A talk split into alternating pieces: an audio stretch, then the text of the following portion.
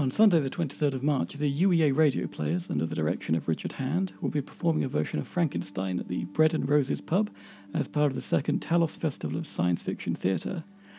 They're in the studio today to talk about performing Frankenstein on the 200th anniversary of the publication of Mary Shelley's novel.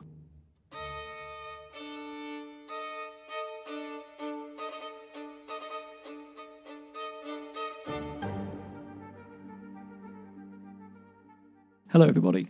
Hello. Hello. Hello. Now, if I can go, go from left to right, could you introduce yourself and tell me what role you're playing in Oh. this production? Yeah, my name's Richard Hand. I'm the director of the production. Uh, I'm Lisa Blackman, and I co-wrote the Frankenstein piece, and I'm the lead foley artist. Oh, hi, I'm Bo John. I'm one of the Foley artists. And I'm Amy Maria Marie, and I'm one of the voice actors in this case for Elizabeth. Welcome to you all. So, there have been many different interpretations of Frankenstein, particularly this year. We've already seen a few with uh, Sabrina Pool's uh, Blood and Ice. What is different about your production of Frankenstein?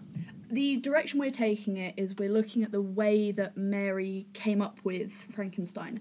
So it's a piece that sort of goes in and out from Mary's per Mary's life and then into her coming up with the piece. So it sort of opens up with her having these visions of um, grave digging and some student who's trying to do something, and then it transitions out to her and Percy having conversations where she's like, "I'm having an idea for a ghost story," and he's like, "Oh, finally."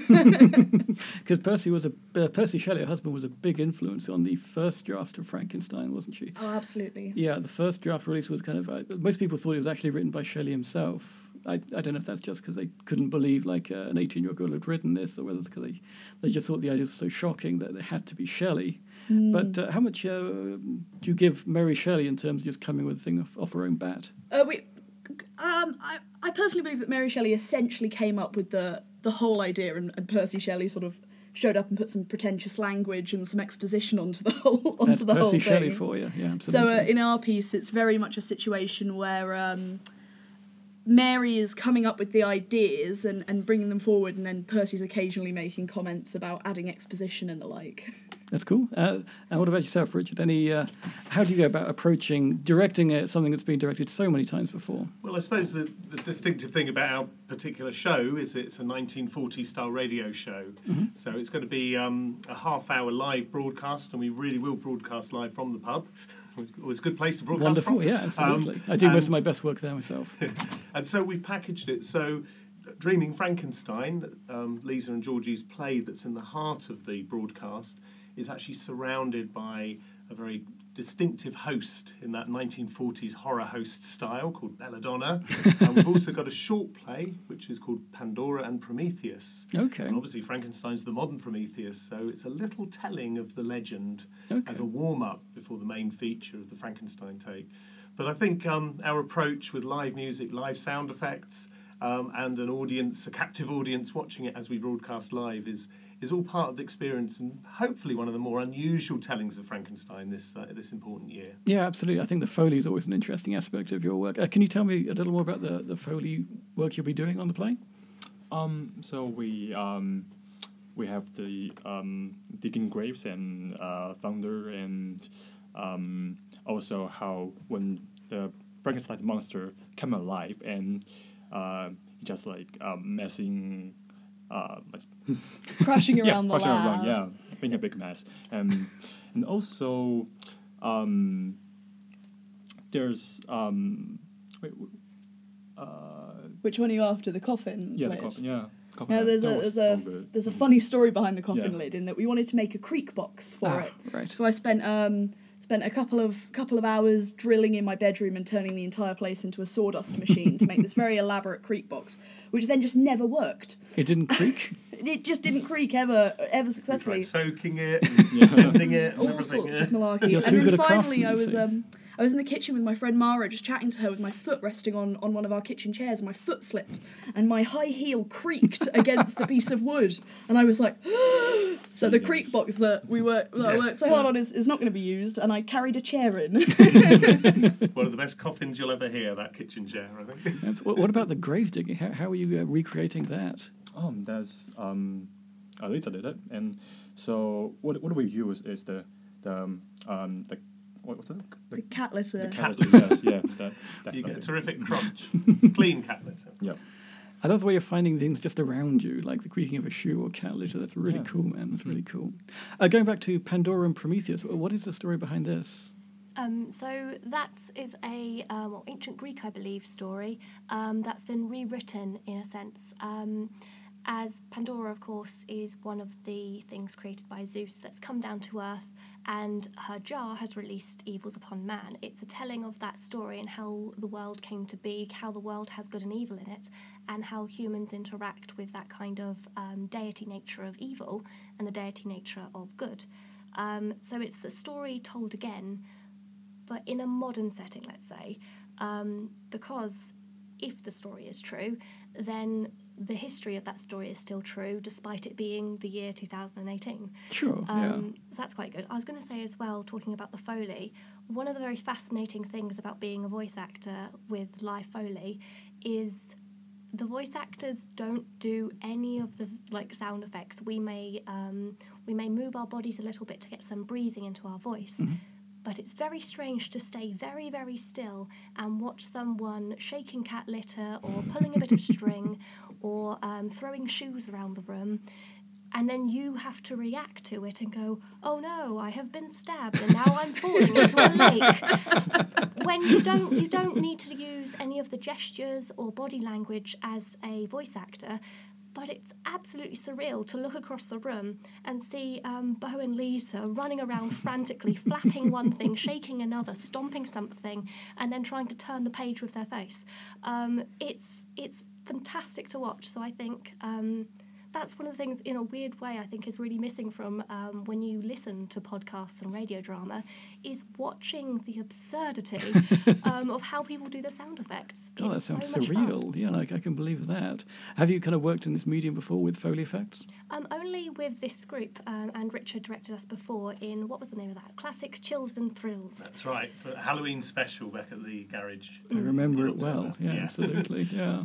So it's all very fun still very new for me, um, but so much fun. So again, just people who get the opportunity to come see how live foley is done, it is so interesting and also very very funny to see people with complete panic on their faces. they've lost a prop, but we need to still do the sound effect or whatnot. No, I know what you mean. I think it's really cool that kind of because podcasts and radio dramas are having like a bit of a resurgence at the moment.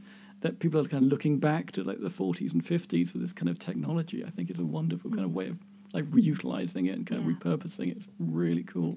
The the other thing I'll just say, Amy, Please. talked about the Foley, but I mean, Amy's a great example of a very strong voice performer who can go from setting it in a scene and having dialogue on her wedding day in the Frankenstein piece, but in the Pandora piece, intimate storytelling. Mm. mm. She can adjust her voice, and you know, it it feels like you are the ear directly mm. that she's mm. talking to as she unfolds this story.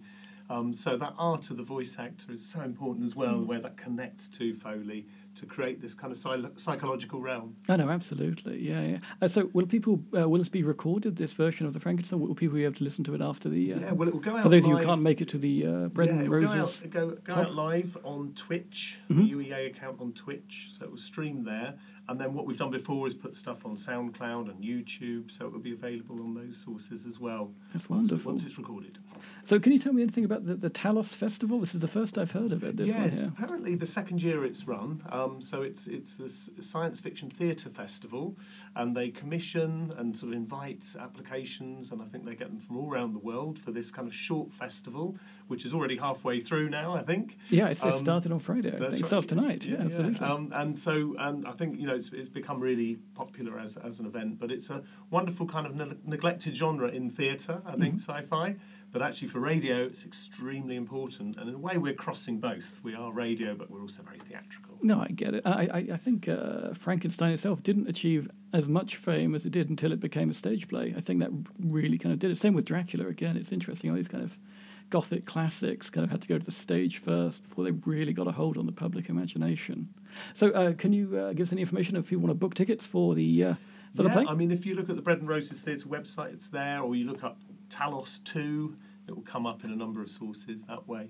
So. Um, I think tickets are selling well, so uh, you know, we're very excited about that. But um, but it'd be good for people just to be aware of what's going on and, and uh, see what they're missing if they can't get along. Great. So a few final questions. First of all, uh, anybody nervous? It's a few nights till uh, we open. Is there any uh, any concerns? Anything you want to you want to bring up now? Oh, always nervous. Always nervous. Um, uh, an interesting thing with, with writing and doing the Foley is that when I was writing it, um, I was trying to keep Foley in mind, but I was just jamming as much as I physically could into the script, Foley effects wise. And so the first few times we ran through it, it was just a hectic scramble of, of chaos and, and, and terribleness. And we finally managed to narrow it down to instead of just being a bundle of Foley effects, like the core ones that really, really help establish the piece and set the tone.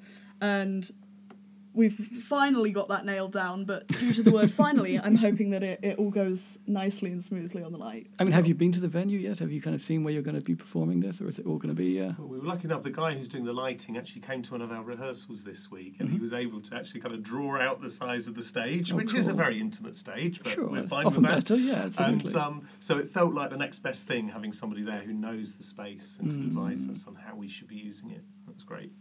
I was going to say as well. I think um, the voice actors. It's it's not as stressful. I think being a voice actor because of course we've got the scripts in front of us. Sure. I think it's the foley artists who are most panicked.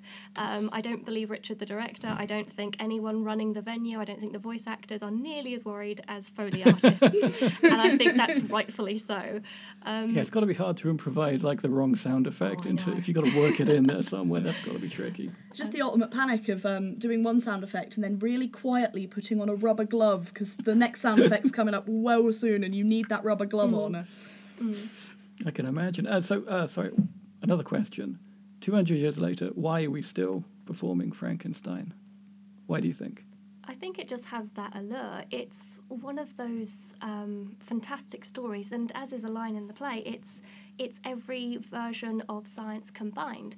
And I think, in a way, it's almost every genre combined. Surely, it's just a fantastic story, and I'm very excited to be part of this one. Um, but just the way it's been written, so kudos again to you. Um, the way that the character of Mary Shelley almost seems possessed to write the story. I think that's a wonderful take on it. Well, I think in, in history there's there's very few monsters or, or, or horror or, or sci-fi stories that really seem to be the first of their generation. Like vampires, you can trace back and back and back and back and in an endless trail, and zombies you trace back and back and back. Mm. But Frankenstein's one of those rare exceptions where this really is just a new idea that's sewn together from parts of other ideas, bits of galvanism, bits of other other areas, and, and it, it's accumulated in this one completely original mm. Point in history and point in sci-fi and literature, and it's come from a woman. Yep. Yes, Absolutely. Um, and, and so it, it it is a story that I feel is never going to fall out of. Yeah, out it's always of, modern, isn't it? That's the thing. Yeah. Perhaps the greatest of the modern myths, isn't Yeah, it? That absolutely. endlessly is adapted and retold, work works each time you tell it. Cool. So, a final question for Richard Hand: How is it going with the Devil at Midnight? Because I'm a massive Brian Clemens fan, Oh, and! I Oh, that's can't good wait. to hear. Yeah, going very well. We've got our cast now, and uh, they're perfect for all of the roles. So, um, looking forward to getting my teeth into that in May, June. Yep, 26th to the 30th of June at the Great Hall uh, Theatre, Norwich, at the Assembly House. And I think tickets are available for that now. So it just remains to say thank you very much for coming in and uh, uh, break a leg on Sunday. Thank you. Thank, you. you. very much. Thank you. Thank you. Bye bye. Thank you for your time. Bye.